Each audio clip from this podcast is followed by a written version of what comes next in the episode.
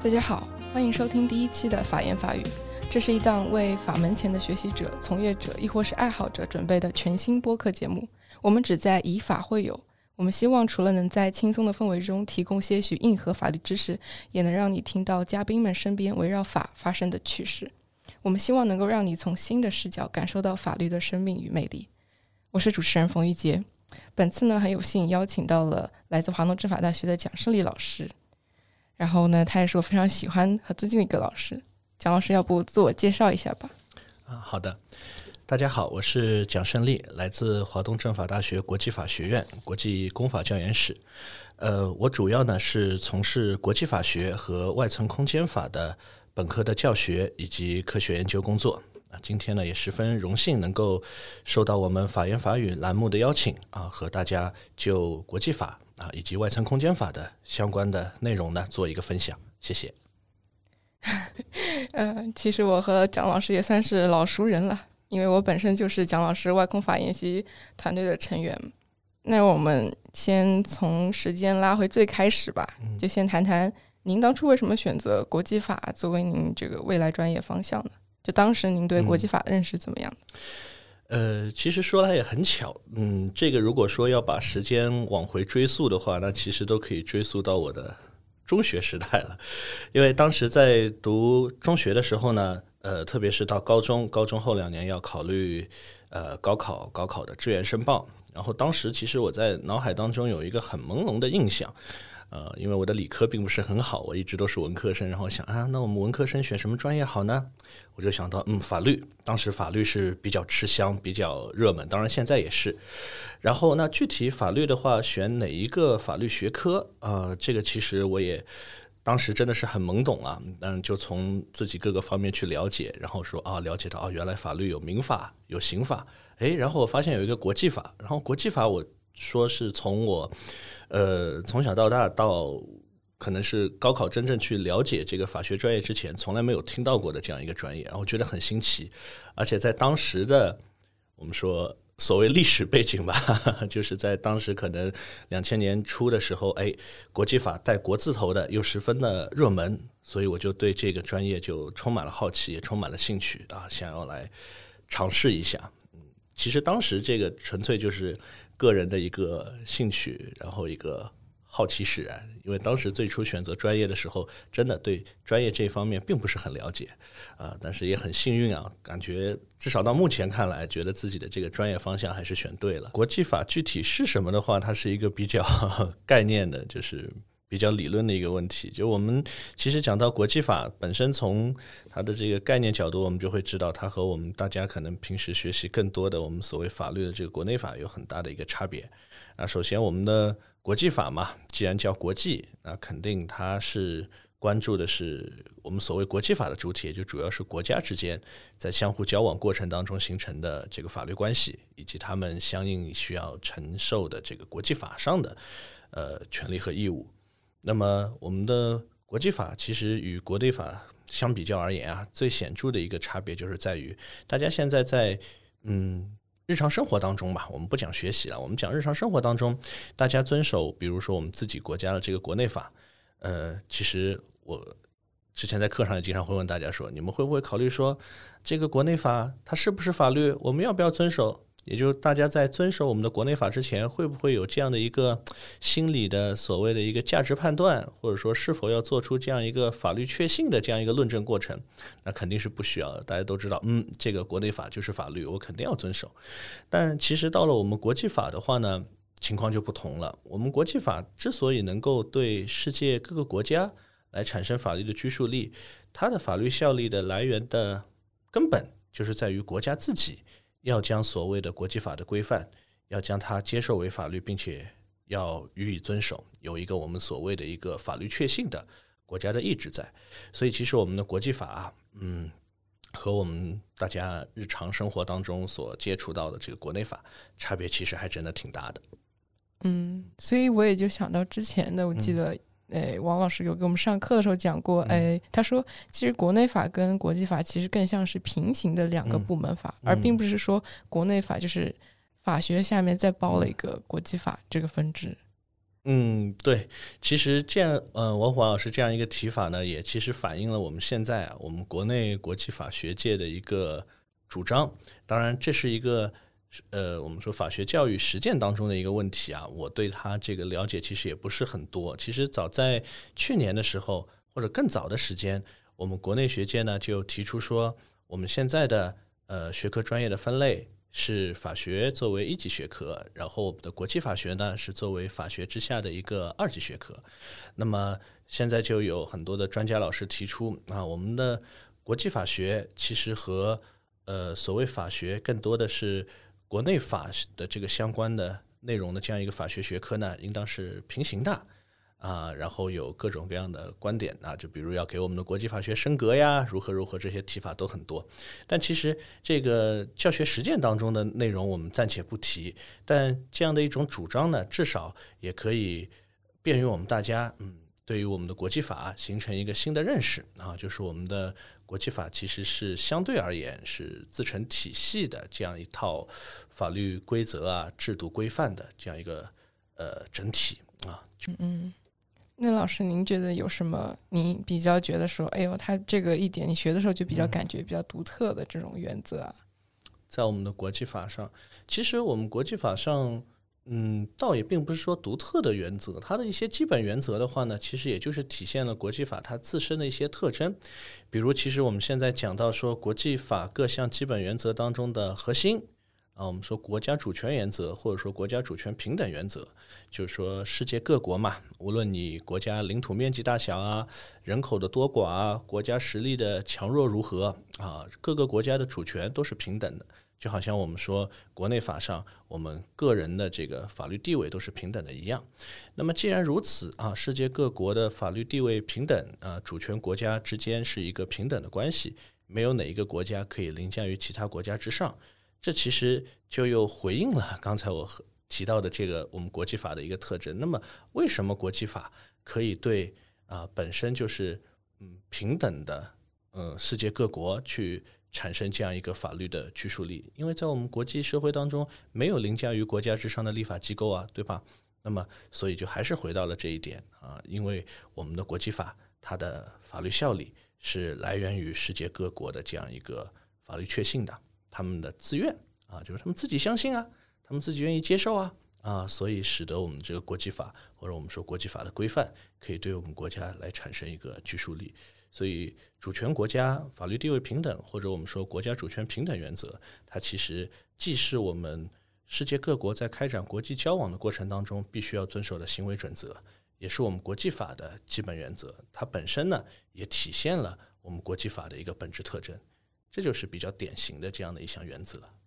嗯嗯，这么听上来确实跟国内法有很大的不同。所以，嗯，我一开始学习国际法的时候，也会觉得有一点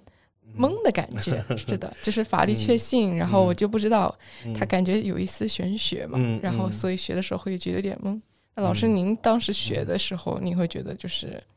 也一开始不是那么容易，是吧？呃，确实是这样的，因为其实刚才有提到说最初选择国际法专业的这个原因，但其实最早说到本科之所以选择了国际法专业，呃，其实这是怎么说呢？命运的巧合吧，真的是巧合。因为最初真的不不了解什么是国际法，然后等到当时我自己在大二第二学期开始学习国际法。专业课程的时候，我的授课老师就是王虎华老师，然后王老师在和我们，但王老师在讲台上侃侃而谈，这个谈这个国国际法。刚才我向我提到的这些它的本质属性啊、基本特征啊，然后具体的规则等等，啊，当时我自己的感觉，哎，听着很有意思。听好了以后，哎呀，感觉好像还是不懂啊。就确实，因为和我们的这个国内法和我们自己就是。基于怎么说呢？经验吧，或者说自己的这个生活实践所了解的这个法律制度的差别，确实挺大的。嗯，所以这个国际法的学习的话，其实是不断的，我们说不断的，呃，通过基本理论知识不断去加深，不断的去巩固，然后还是需要我们自己对于刚才比如讲到的国际法的效力根据是来源于国家的这个将其接受为法律并予以遵守的法律确信，要对这些基本的。理论能够真正的有一个认同，有一个接受，可能才能把我们这个专业相对来说学得更好一些。嗯，姜老师，最后您是选择了外层空间法作为您比较就是深耕的一块领域，是吧？您您当初是怎么是跟他结缘的呢？嗯，外层空间法的话，其实，嗯，我自己就从来毫不避讳的讲，嗯，我们国际法本身对于可能多数法学专业的同学而言，它就是一个，嗯，比较形而上的这样的一个专业。然后我们外层空间法在整个国际法领域当中，又是一个特别的。冷门和小众的学科，这个是事实。因为其实，在我们本科学习的时候，外层空间法本身就并不是我们一个怎么说教学的一个基本内容，往往可能就哎给大家点一点啊，让大家了解有外层空间法，然后外层空间法具体是什么，有什么法律规则和制度呢？啊，就跳过了。我我自己学习本科学习的经历，包括现在给大家授课的时候，因为教学任务的安排嘛，都会有这样的一个情况，所以其实与外层空间法的这个结缘的话呢，也是比较巧合的。嗯，是在这个二零一五年的时候，在呃香港大学法学院进行访学的时候，当时我的合作导师赵云老师呢，向我介绍了啊，原来在我们这个呃国际法学科当中，还有外层空间法这样的一个领域，其实在我们广阔的这个星辰大海。之中，我们人类进行对于外层空间的呃探索啊、开发啊、利用啊，也是要受到这个国际法律规则，也包括世界各国国内国内法律规则的这样一个规制的啊。这个其实是给我打开了一个新世界的大门吧，确实很新奇。然后的话，又因为这是一片我们说广阔的蓝海啊，之前毕竟在这个领域当中呃深耕的。呃，已有的这个研究成果还并不是很丰富啊，所以就感觉找到了一个宝藏，然后就呃，在近几年的时间吧，比较专注呃外层空间法这个领域的学习和研究。嗯嗯，就是我知道的，就是外层空间法，它其实现在还是只有五大条约吧？嗯，而且制定的时间都已经是很久之前了。嗯。对，是的，这其实就是反映了我们现在整个外层空间国际法律制度的一个怎么说呢？嗯，确实有一点点尴尬的现状，因为我们人类对于外层空间的探索、开发和利用，呃，现在我们比较统一的一个认识是从一九五七年的十月四日，呃，前苏联的斯普特尼克一号是我们人类历史上的首颗人造卫星发射成功，那么以此作为一个标志性事件。我们说，人类的太空时代正式拉开了序幕。那么到目前是六十多年的时间。那其实我们的外层空间法在一开始的时候，它是紧跟着我们人类的外空活动实践的这样一个发展的。因为五七年我们拉开了这个太空时代序幕，然后我们呃国际社会当中第一部外层空间的国际条约是一九六七年的外空条约。这个时间当中的时间间隔其实并不长。并且，其实，在一九六七年的外空条约之前呢，在联合国大会的这个框架下，在一九六三年还通过一份我们现在把它简称为叫《外空宣言》的联合国大会决议。其实，从外空宣言开始，我们人类对外空的探索、利用、开发的各项活动所应遵循的各项基本的原则就已经被确定下来了。那么之后，从一九六七年的外空条约一直到一九七九年的营救协定。那么我们现在所谓联合国框架下的外层空间的国际法律制度就已经建成了，所以其实从一开始的时候，我们会发现我们的外层空间国际法律制度的构建啊是很及时的，呃，但是很可惜的是呢，从一九七九年的月球协定之后，一直到现在四十多年的时间了，我们整个国际社会就再也没有能够就外空活动的这个法律规制啊，去形成一份新的。国际条约，所以现在就出现了很多新兴的呃外空活动的实践，就比如大家现在可能比较多了解的，像美国的 SpaceX 公司在前两年就开始实施的这个 Starlink 星链的这个小卫星星座建设，这样的一些呃，其实也很有趣。那这样的一些我们说新兴的航天实践活动，其实会引发很多的法律问题，但这些法律问题的话呢？我们现在已有的这个相对已经比较滞后的陈旧的外层空间的国际法律规则就规制不了了，所以我们现在的这个外空法还是面临着很多的嗯实践的这样一些问题，需要我们去了解，然后需要我们去研究，更需要我们去想办法去应对和解决的。嗯嗯，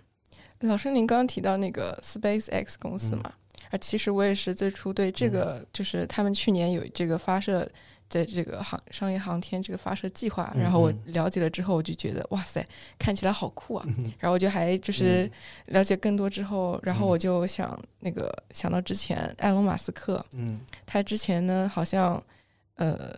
就是我记得是他在某个就是发射当中呢，他那个条款上面就是没有说，就是他以后。好像就是有人根据这个推断出了他以后可以想要就是占领火星啊这种这种这种想法，所以占领火星其实是不行的，是吧？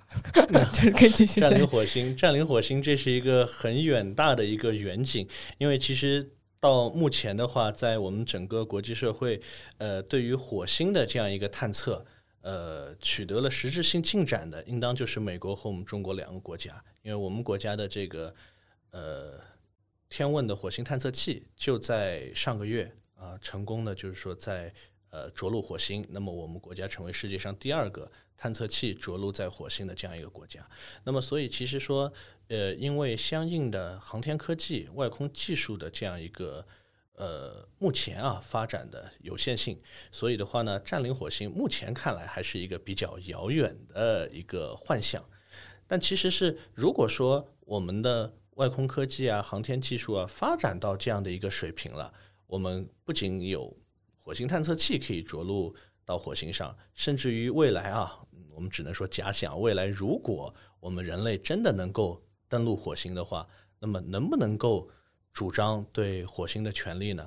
其实这个回答应该还是否定的，因为在我们的外层空间的国际法律制度当中。刚才和大家提到的，像一九六七年的外空条约，在我们整个外层空间法律制度当中居于一个宪章的地位，其中就有明文规定，禁止了国家对于外层空间以及天体，那这里所谓的天体就包括月球啊、火星啊啊，呃，禁止了国家对于外层空间及天体去主张主权，以及通过主张主权或者占有或者其他任何方式。啊，将这个外层空间及天体呢据为己有，啊，所以呃，从目前看来啊，无论是实践的技术的层面，还是从这个基本的法律规则的层面来看的话呢，将火星据为己有，嗯，应当还不太合乎实际吧。嗯嗯，好，所以这里就是宣告一下，埃隆·马斯克大概他有这个想法，他也是不太能够去 对主火星宣示主权的。啊，对，因为其实，呃，当然，埃隆·马斯克包括他的 SpaceX 公司的话呢，毕竟不是呃国家的实体，他们是我们说商业航天公司，包括个人。那么，其实，在我们的实践当中，嗯，我们都知道，曾经有过很多呃个人对我们的外层空间及天体去。要主张，当然不是主张权利了啊，不是主张主权，因为对于个人而言，他不存在主权之说，他可能会去主张所有权等等权利。那么，其实这些主张的话呢，呃，无论是在呃这些相关个人自己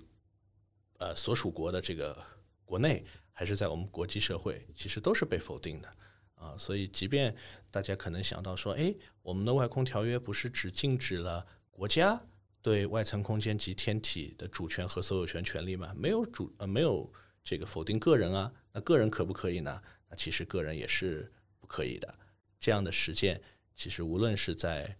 国外还是在我们国内都出现过。嗯嗯，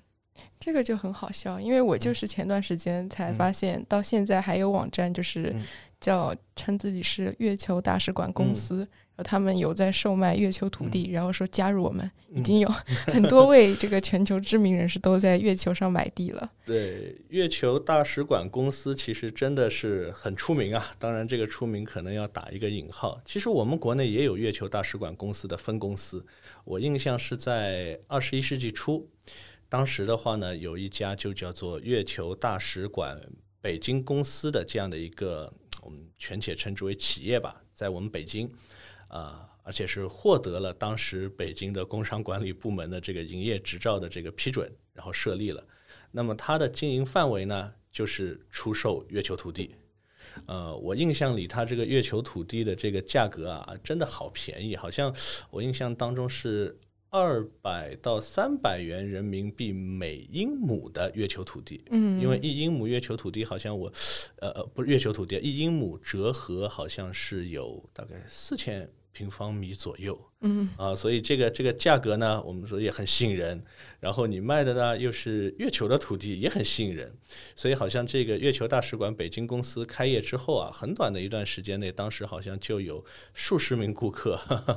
去购买了这个月球的所谓月球的土地，而且还领到了这个月球大使馆公司发给他们的这个权利证书。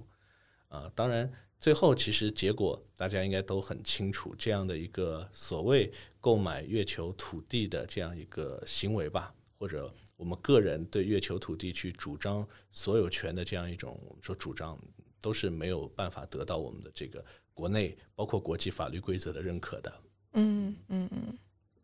那这样的话，我又想到脑洞一开，那我想，那如果以后我们。就是如果航天发展到一定程度，大家可以就是实现，嗯，呃，普通人去月球，然后也能够定居在那里，嗯，那么那个时候，就大家如果可以在那边永久定居的话，嗯，那这符合现在的外空法嗯，其实，呃，说到这一点的话呢，我又想到了在我们国际社会当中近年来的一个主要的实践，就不知道大家有没有了解过啊？其实，呃。很多同学应该都有看过这个漫威的电影，然后知道漫威当中有一个人物雷神啊，这个呃雷神 Thor 他是来自于一个神域叫做阿斯加迪亚。然后其实，在我们国际社会现在也有一个叫做阿斯加迪亚的国家，当然这个国家现在我们可能要打个引号，就是我们所谓的人类历史上第一个太空国。嗯，这是由一位呃俄罗斯的。呃，航天专家当然也是一个亿万富翁啊，他在就是组织的这样的一个所谓太空国家的这样一个实体啊，他未来有一个远景，就是要在月球表面建立一个可供十万人啊同时居住的这样，当然是一个大型空间站。然后这个大型空间站的话呢，作为一个国家，它的国名就定为叫做阿斯加迪亚。然后阿斯加迪亚这个。现在打引号的太空国，其实在前几年，我印象中是在一八一九年就已经在奥地利的维也纳举办过这个国家我们所说的所谓成立的这样一个仪式，也引起了国际社会的一个广泛关注。呃，据这个阿斯加迪尔的网站的介绍，目前全球应该已经有数十万计的这个网民。啊，注册当然是用注册的形式注册成为阿斯加迪亚的国民，还在不断的为他们做一些这个经济上的援助啊，各类的支持。那么这就涉及到说，因为以后我们人类如果说真正出现了现在像我们科幻电影当中的移民月球，甚至移民火星啊，那么嗯，这个能不能够基于这样一种所谓的移民去主张对于呃月球、火星的这样一个权利呢？那我觉得这真的是留待于我们的这个外空的科技啊不断的发展之后，我们的现行的法律规则可能会做出适时的调整啊，因为目前我们谈这个问题多少有一些天方夜谭，在我们外空科技达不到这样一个水平的情况下，为了保障我们人类对于外空的探索、开发、利用是能够为了全世界、为了世界各国的共同利益的，那么为了保障这样一点的话呢？我们肯定不会允许说个别的国家和个人去将外层空间和天体据为己有，这是基于目前的我们外空科技的一个现状，以及基于这样一个外空科技现状，我们对于探索、开发、利用外层空间的这样一个应然要求所决定的。但是如果像我们刚才提到，真的未来外空科技不断的发展了啊，所谓移民外星球成为了现实的话，那么可能我们要。考虑啊，我们的这个相关的外层空间的法律规则、基本原则是不是要做适时的调整啊？所以这个可能就是要留给时间吧，留给未来来进行检验了。嗯嗯，这个倒是就是嗯，法律可能就是立法活动，它是不断的就是跟着实践的活动去发展。是的，嗯。然后我之前呢看到前几天看到有一个消息，嗯，说我国长征火箭公司它规划在二零二四年之前，它就执行中国首次平民的呃太空旅游项目。然后呢，然后大家都就是我看很多人对此就表示就是很欣喜，他就觉得，哎，我们原来我们国家这个发展的就是进程这么快，他已经可以在二零二四年就已经可以进行这种商业的太空旅游项目了。但是后来发现，这其实是不是可能只是呃亚轨道航行，它并不是一个真正意义上的宇宙航行这种项目。嗯，这个确实是因为，呃，你提到的这一点，我们可能还要稍许梳理一下。我们这个目前啊，世界各国开展的一个太空商业旅行的这样的一种实践。因为其实的话呢，我们所讲到的太空旅行，我们把这样四个字抛给大家，大家脑海中构建的就是。呃，我们这个个人啊，穿上了宇航服，然后坐上了航天飞船，然后经由运载火箭把我们送入到这个浩瀚无垠的太空当中，然后我们坐在航天飞船当中，就像我们现在坐在游轮当中一样，啊，在这个星海当中漫游。可能大家更多想到的这个太空旅游是这样的一种形式，就是我们实际的进入到了太空，进入到了外层空间。但其实的话呢，呃，像这样的太空旅行实践是有的。嗯，目前呢，应该是有大概，当然能够有这样一个能力啊，去承受、去负担吧。我们说去负担这样的一个太空旅行的个人数量还十分的有限。目前大概是可能全世界都还不到十个人，就是非宇航员啊，通过这个太空商业旅行的方式进入到外层空间的这样的实践。嗯，目前大概有不到十个人有享受过这样的一个太空旅行的经历。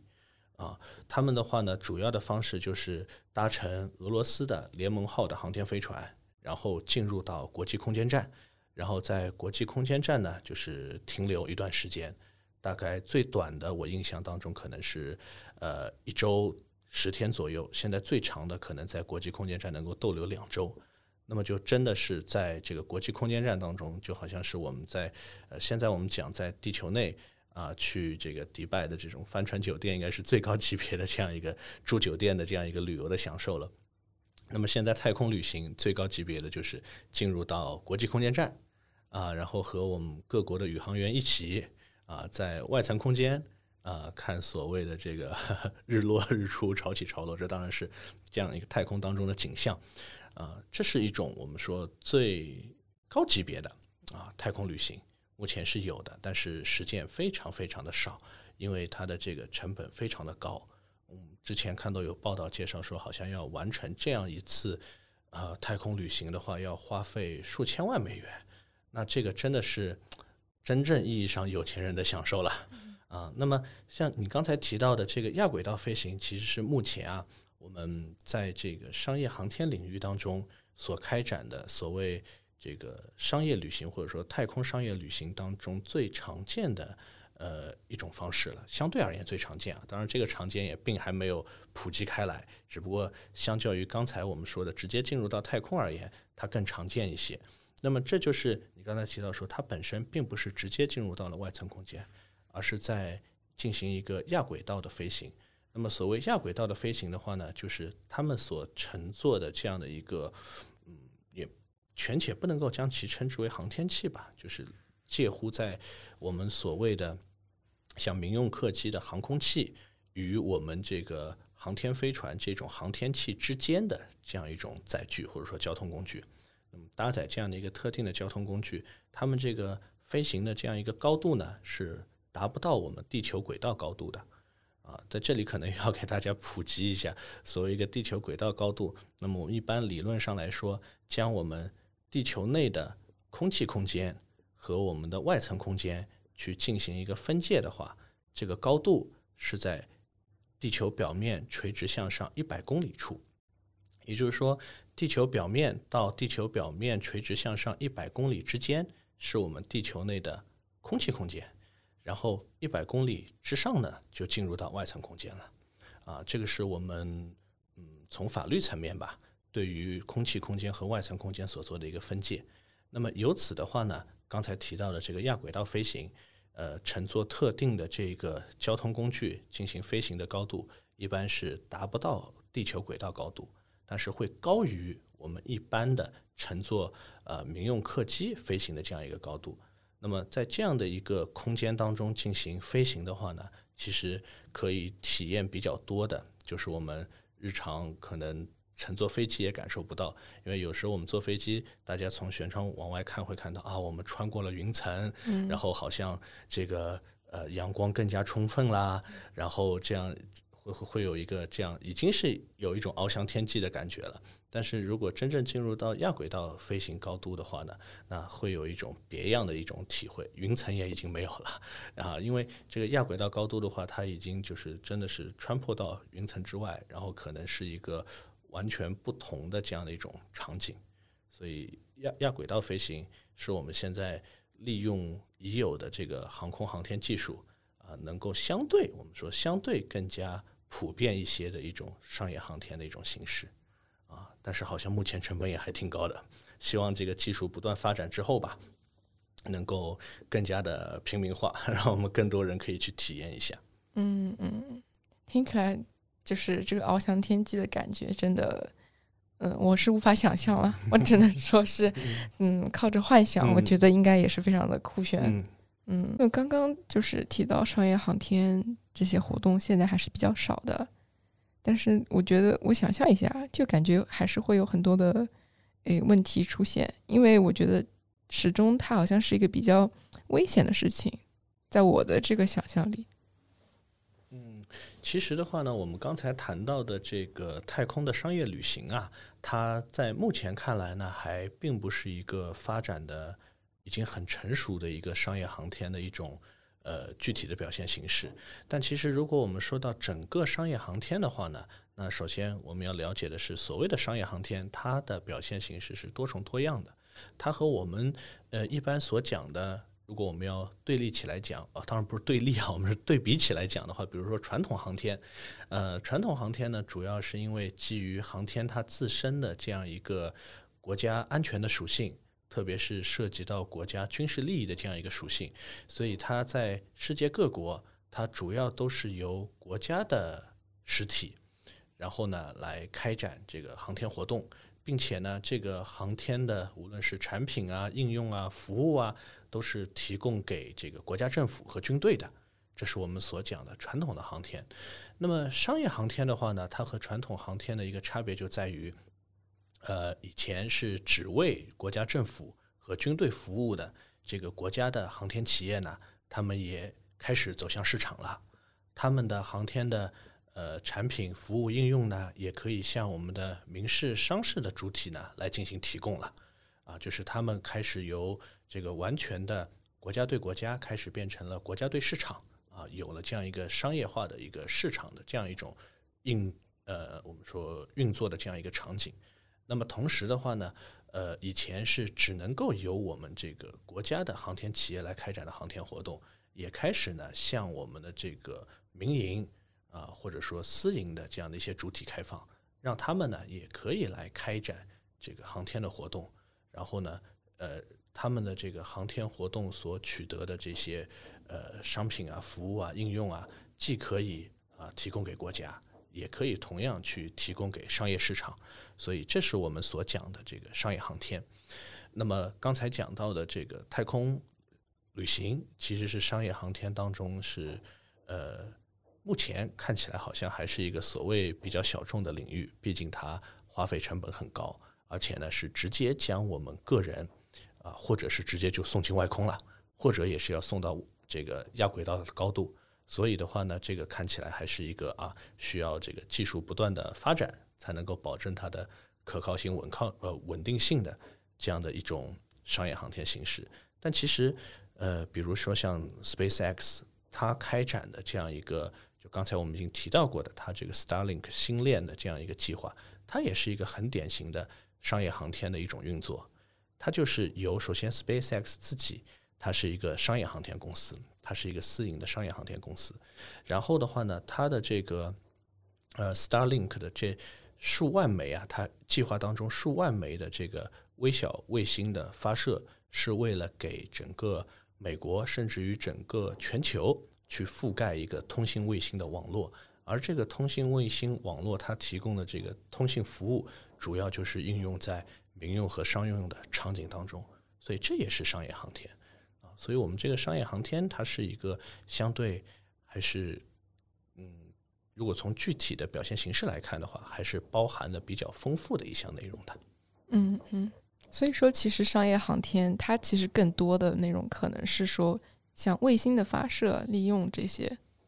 嗯，从目前来看的话呢，呃，无论是国际社会层面，还是包括像我们国内的，呃，因为我们国内的这个商业航天啊，也已经有数年的这样一个发展了。那么从目前这个商业航天的实践来看，它主要对确实就是两种表现形式吧。一种表现形式就是人造卫星的发射，然后人造卫星发射之后进入轨道之后的话呢，它提供包括像通信啊、导航啊、遥感啊、测绘啊这样一些呃具体的应用服务，这是商业航天比较重要的一个具体的一个场景。那么除此之外，其实还有。一项内容就是这个运载火箭的发射，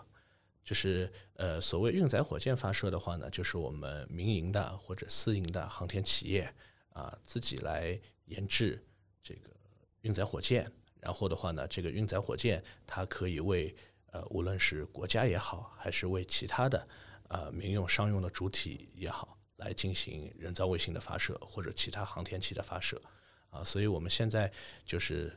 呃，简称嘛，就是商业航天的主要的领域，就是新建制造和新建应用。这里的新建就指的是人造卫星和运载火箭。这样的话，我又想到，嗯，因为我了解到的是，有很多的卫星，它们被发射出去之后呢。就是在现在会形成很多的太空垃圾嘛？针对这些太空垃圾的话，就是我们这个责任是怎么样分配？就是发射的国家再把它给嗯嗯负责把它给收回来，是这样的。其实这个讲到的太空垃圾，其实我们在这个嗯外空法领域还有一个称法，就是叫太空碎片。啊，太空碎片，因为叫太空垃圾嘛，垃圾总有点伤感情，这种讲法我们叫呃空间碎片啊，也比较中性一些。但其实只我一直有一个观点，当然不是我的观点啊，这是普遍的一个观点，就是只要我们人类呃探索、开发、利用外空的这个外空活动、航天活动开展一天，这个空间碎片它就会存在一天，因为不可避免的是我们。人类就是发射进入到外层空间、送入到外层空间的各类的航天器，无论是人造卫星也好，还是运载火箭，还是航天飞船或者其他等等的航天器，它都有一个设计寿命，它都有一个功能完结的那一天。那么到那一天的话呢，我们这些航天器它可能会因为呃设计寿命终止，或者可能会因为碰撞啊、爆炸啊等等各种各样的原因。它们就遗落在外层空间了，然后就会产生空间碎片。而这些空间碎片本身，它们如果相互之间再发生碰撞、再发生爆炸的话，它们就会分解成更小的空间碎片。所以，空间碎片这个问题是我们就是人类航天活动开展的过程当中是不可避免的一个现实问题。而且，其实如果我们任由空间碎片问题不断的呃怎么说呢恶化的话，那么其实会出现，就是我们说一个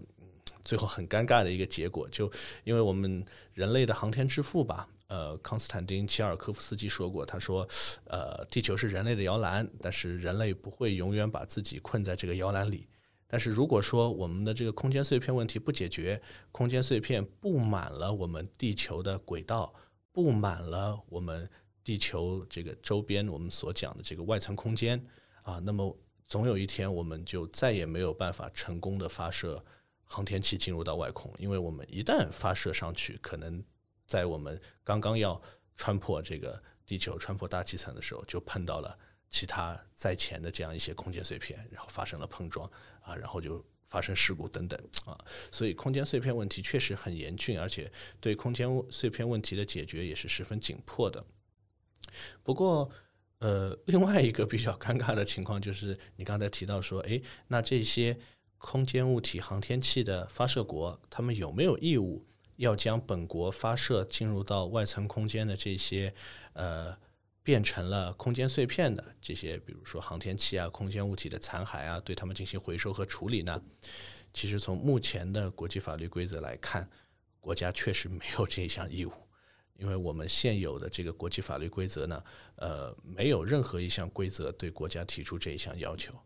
而且的话呢，其实对于世界上多数国家而言啊，我我指的是就是多数有能力去发射航天器、发射空间物体的国家而言，他们其实有能力发射，但他们并没有能力回收，因为回收这个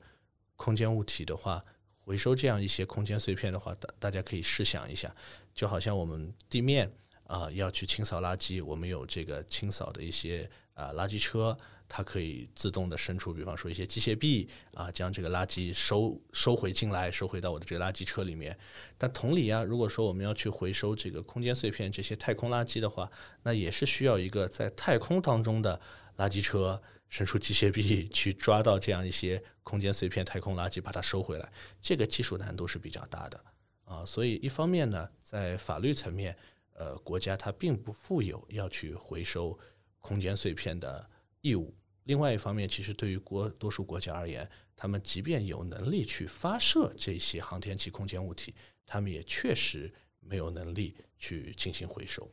所以，针对空间碎片这个问题啊，我们国际社会现在能做的，其实更多的倒并不是怎么样去清除啊，因为刚才提到清除缺乏法律义务，也缺乏技术支持，更多的可能我们要考虑怎么样去减缓。啊就是在接下来继续发射这些航天器和空间物体的过程当中，我们尽可能减少空间碎片的产生。这个是我们国际社会呢目前在呃共同努力啊发展的一个方向。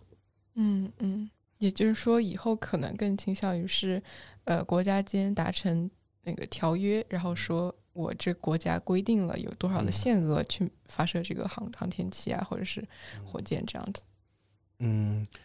然后并不一定会说是通过限制发射呃航天器的数量来达到减缓，当然这也是一个路径啊。但是这个 路径的话呢，可能哈，我个个人觉得可能多数发达的航天国家他们不一定乐于接受，嗯，因为他们觉得嗯我有能力去发射，你为什么限制我呢？对吧？那可能更多的呢，其实刚才提到的这个减缓，就是空间碎片的减缓啊，可能更多的会从技术层面做出要求。就是既然我们世界上现在已经有嗯为数不少的国家具备了相对比较先进的这个航天能力了，那么我们就应当要求这些国家今后在继续发射呃空间物体、发射航天器的过程当中，要对这个空间物体、航天器啊，在这个减少产生空间碎片这一方面提出更高的技术要求。这个其实是我们可以去提出要求的一点，就是你要发射没有问题啊。但是你要从技术上保证你这个空间物体，你这个航天器更不易于会发生意外的，比如说碰撞、爆炸事故，更不易于会产生呃空间碎片，或者说更不易于会造成一些呃放射性的物质的泄漏，导致外层空间环境的污染。我们可以从技术标准上更多的去提一些要求。那么这个相信是。发达航天国家在保证本国继续进行这个外空活动、进行发射活动的同时，啊，他们愿意受到的约束吧。嗯嗯嗯。那老师之前就我们讲的就是包括火箭的发射、卫星的发射，然后我们都说啊，发射国有没有这个义务啊，或者什么？但是现在就是很多的现实是。呃，都是一些商业的公司，就是也不说他们以国家的这种主体去发射这种卫星，所以其实发射国即使并不是以国家政府的名义去发射，他们依然是对于自己国家境内的发射是负有义务的，是吗？嗯，这个问题就确实提得很好，因为现在在商业航天就是日益兴盛的这样一个背景之下，确实有越来越多的呃民营私营的航天企业进行。呃，发射活动，然后他们的这个发射的话呢，确实是以就是所谓私人名义，并不是以国家名义的。那么这就对我们呃去确定啊，如果相应的发射活动产生了损害性后果的这个法律责任承担，对于这个责任的定责和追责上呢，是造成了一定的困难的。因为根据我们现行的外层空间国际法律规则呢，是。呃，空间物体、航天器的发射国啊，应当对空间物体、航天器造成的损害性后果承担责任，而并没有具体涉及到呃民营、私营的航天企业。这其实也是因为在上个世纪六七十年代嘛，当时的我们国际规则的制定者根本不可能预想见啊，这个数十年后就会有私营实体、民营实体不需要依赖国家来进行空间物体航天器发射了，这当时根本是想象不到的。所以，国际法律规则没有规定私人实体，呃，我们说或者说民营的实体去承担呃我们的发射活动造成的损害性后果，这其实是可以理解的。但问题是，就是现在确实实践当中出现了啊，民营的、私营的航天企业啊发射空间物体航天器造成损害后果的，那怎么办呢？那么确实啊，我们现在就是讨论的对这个问题的讨论呢，会分两块儿啊，比较呃主流的一个观点，其实也是我个人倾向的一个观点呢，就是呃，首先还是根据我们的国际法律规则啊，先对于这个。实际发射空间物体航天器的呃民营私营的实体，它所属的国家要求这个国家去承担相应的法律责任，然后呢，可以由这个国家再向本国的私营民营的这个实体去进行一个追责。啊，这样的一个做法的话呢，就是一方面它合乎我们国际法律现行的国际法律规则对于呃外空活动损害责任的这个责任主体的一个规定。并且的话呢，国家本身它根据我们的国际法律规则，它也应当是要为本国的民营、私营的实体开展的外空活动去负有一个授权和持续监督的义务的啊。所以我们说的通俗一些，要求国家去对本国的民营、私营实体开展的外空活动造成的损害后果担责，这个国家是不委屈的，它是应当这样去做的。当然，毕竟造成损害后果的是。该国的民营私营实体，而不是国家本身，所以我们觉得国家在进行了首要的这样一个责任承担之后，应该可以向本国的民营私营实体去进行一个追责。嗯，这样的话呢，我们觉得能够达到一个责任的这样一个一致性。嗯嗯嗯。那么其实我注意到，就是像国际法上、国际条约的一些签订，它都是说是各个国家之间的一种意志的协调。嗯。然后的话，这边就涉及到很多，就不包括是法律，可能还有政治上的这种综合国力的这种较量。嗯，我相信外空法肯定也会出现，就是类似的问题。嗯，确实是这样的，就是因为我们的国际法本身的话呢，我们说国际法它规范和调整的对象是国际法的主体，主要是国家在开展国际交往的过程当中形成的法律关系，所以其实我们可以把它称之为一个国际法律关系。那么，国际法律关系本身，它其实也是国际关系当中的我们说一部分有机的组成吧。所以，我们对于国际法的这个学习研究也好，或者说对于既有的国际法律规则的这个认识也好，肯定是不能够脱离国际关系，甚至是国际政治的这样一个现实的。这个是一个基本点，确实是这样。那么，在我们的外层空间的国际法律政策或者说规则的制定。或者说实践过程当中，呃，我们所讲到的国际关系和国际政治的现实对它的这个影响，其实确实也还是蛮明显的。啊，就比如说比较典型的，我们讲到一个外层空间的一个国际合作的这样一个问题。啊，像我们现在我们国家的呃天宫空间站啊，在上个月完成了这个天河核心舱的成功发射。然后在前两天刚刚实现了啊，我们这个天呃这个天舟货运飞船的与我们这个核心舱啊这样一个对接，所以就预示着我们国家的这个天宫空间站它在轨的这样一个组建和相应的这个配套工程啊有序进行。所以呃我们说现在预计到明年的上半年，我们的天宫空间站应该可以完成在轨组建，并且在之后投入运行。这个是十分值得期待的，应该是会取得一个圆满的成功。那么在这样一个情况下呢，我们国家是掌握了空间站建设的这样一个主动权。那么，呃，我们一个比较理想的状态，当然是世界各国，特别是发达的航天国家，都来积极的与我们开展合作。这也是我们呃国家本身也愿意与世界各国开放进行合作的这样的一种态度。但其实我们就要认识到啊，最终啊。这个有哪一些国家会与我们开展空间站建设的合作啊？然后合作会包含哪一些内容，达到怎样的程度和水平？这个确实并不是依靠我们去制定一份十分完备的合作计划啊，就可以吸引到相关国家，就可以达到我们这样一个预期的。我们确实还要考虑到，呃，与相关国家在这个政治啊、经济啊各个方面的这样的一些关系啊，然后可能要从更多的嗯，其他并不仅仅单纯是法律的这个角度，从这个政治外交啊，其他的这一些方面来考虑，说我们的空间站建设国际合作应当如何能够去实现啊。所以，其实我们都说土法不足，呃，土法。不足以自足的一个主要原因，在国际法的层面，就是我们要更多的去关注啊国际关系，甚至于国际政治的这样一个内容。这个对于我们了解国际法律、国际政策是很有帮助的。嗯嗯，就是不仅仅是要关注自己国内的硬实力的发展，其实你也要去关注到国际条约，大家现在的这个现状是怎么样的？啊，对，就是。以我们外空为例的话，就我们国家自身的航天科技在不断的发展，我们的硬实力在不断的提升，然后我们也要考虑到我们的软实力，包括我们的法律政策。而这个软实力的话，其实也还涉及到我们国家参与到国际呃航天法律规则或者说政策规则当中的制定当中去。嗯，我想到就是月球协定这个协定，其实是在五大条约里面缔约国最少的一份协定。那然后，嗯，在现就是在去年的时候，我发现日美他们两个国家也签署了太约的这个联合的宣言。嗯，然后我就会发现，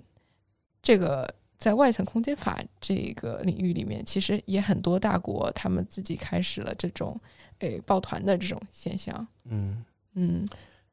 呃，确实就是。首先讲到月球协定的话呢，其实月球协定它一直处于一个相对呃就还是尴尬吧 这样一个尴尬的境地。就是从嗯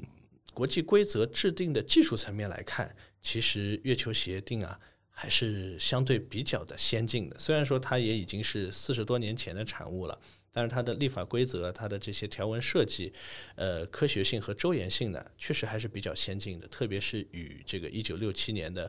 外空条约相比起来，因为这两者他们所规定的都是外空活动的基本原则，但是两相比较的话，我们会发现，呃，月球协定的立法技术确实更高，但是它尴尬就尴尬在呢，它的缔约国数量确实太少了。因为一九六七年的月球呃，一九六七年的外空条约，它到目前为止缔约国有一百十八个，而相比之下的话呢，月球协定的缔约国到目前只有十八个，刚好是外空条约的零头。那么缔约国数量有限，它会造成一个什么问题？这就是我们国际法上的一个最基本的一个原理嘛。那是因为国际条约它只能够约束缔约国，所以意味着月球协定只能够约束它仅有的十八个缔约国，而在这十八个缔约国当中，呃，基本上没有发达的航天国家，像目前美国、俄罗斯、中国。啊，包括日本，包括欧空局的绝大多数的成员都没有加入缔结月球协定，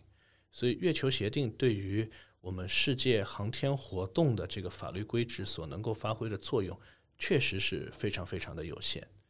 而且，其实，在过去的几年，美国在特朗普政府执政时期的时候，呃，美国相关的这个外空的法律政策当中，其实多次啊有直接明言否定。月球协定的这个法律效力，以及月球协定所确立的外空自然资源啊不得为国家和私人所占有的这样一项基本原则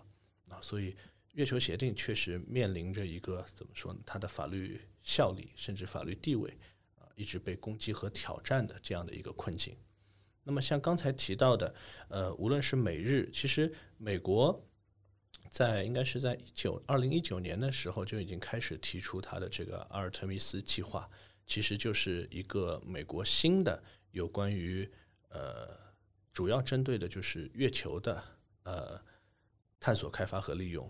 也就是我们所谓的包括月球、包括火星在内的这个深空探测的这样一个外空的法律政策。那么阿尔特密斯协定它推出之后，其实现在不仅是美日。呃，已经有多个国家，主要是原来的国际空间站的各个合作方，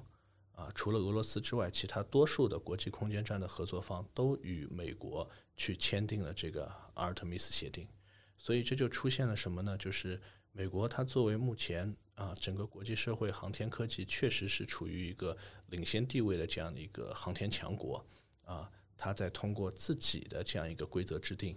啊，并且呢去呼朋唤友吧。啊，召集了一批啊，确实在航天领域也具有一些优势的这样一些国家，去发展他们的这样的一个小圈子啊。这个小圈子的话呢，本身我们也不能够说人家做的不对嘛，对吧？人家国家为了本国的航天利益、国家利益啊，而且是通过这个国际协定的这样一种国际条约的方式，这都是合法正当的。但是我们要关注的是呢，就是呃，美国它通过阿尔特密斯协定。与相关的这些国家的这个合作啊，我们其实啊对他这样这样一个希望，就是希望能够啊兼顾到国际社会的一个整体的这样一个利益啊，这样的话呢，至少它能够合乎在我们外层空间法当中，呃，外空活动应当是为全人类谋福利的这样一个基本原则的要求。嗯，所以最后的话，老师你再说说您对于目前这个，您觉得未来的这个趋势和未来的这个。焦点可能会在哪一个方面？嗯，其实我们的这个外空法，啊嗯，它呃未来的一个发展的一个走向，它的这个脉络其实还是比较清晰的，就是呃，由于我们现在呃作为正式的国际法规范，主要是国际条约的这样一个缺失，呃，然后我们的这个外空活动本身呢，它又是在不断的发展进步。所以我们肯定不希望我们的外层空间，包括我们人类的外空活动，成为法外之地，无法可依、无据可循。所以我们一定是希望能够通过国际法律政策、国际规则去对外空活动进行规制的。那么这个规制怎么进行呢？我们现在会发现，国际条约这条路确实很难走得通啊，不然也不会四十多年的时间，一份新的国际条约都无法制定。那么既然作为正式的国际法渊源的这个国际条约这条路径很难走，那么其实现在国际社会啊，在早些年就已经注意到了，通过所谓的国际软法，我们所谓的 international soft law，国际软法去呃加强啊对于外空活动的这样一个规制，或者说对于现在存在滞后甚至是空白的外层空间法律规则呢，去进行一个补位。啊，比如在联合国框架下，啊，长这几年一直在进行的这个长期可持续性规则 （LTS） 的这样的一些制定啊，啊，包括这个也是在联合国的框架下进行的这个外空活动的呃透明度的相关规则的这样一个推进 （TCBMS） 等等，这些软法的国际软法的这项一些规则，可能是未来进行外层空间国际治理。或者说推动我们外层空间国际法治的一个主要的一个方向，所以我们外层空间法现在可能更多的会注重这个对于软法的，我个人可能是从研究的角度上来说，可能更加会注重对于这个软法规则的这样一个研究。然后如果说从这个法律规则完善或者说规则完善本身来看的话，其实会希望说我们国家，因为目前从呃航天硬实力的这个角度来看，我们国家。从航天大国向航天强国转型升级，这个升级成功啊，是指日可待了。那么，为了使我们的这个在外层空间、在航天国际法律政策领域的这样一个话语权，能够和我们国家的这个航天实力相匹配，所以其实我们国家在这个嗯外层空间国际法律政策的规则的谈判和制定过程当中，也是可以发挥更大的一些作用。或者说更加主要的这样的一些作用，是可以在规则的制定当中，更多的、更加合理的、适当的来体现我们国家以及整个国际社会的啊，至于对外层空间探索、开发、利用的这样一个利益的诉求。嗯，谢谢蒋老师今天的分享。嗯。就不仅有硬核的知识，而且我觉得姜老师，呃，这个确实外空法这个实力深厚。再次感谢杨老师到来，不客气 的，也很感谢大家的聆听。嗯，好，让我们期待下一期法言法语。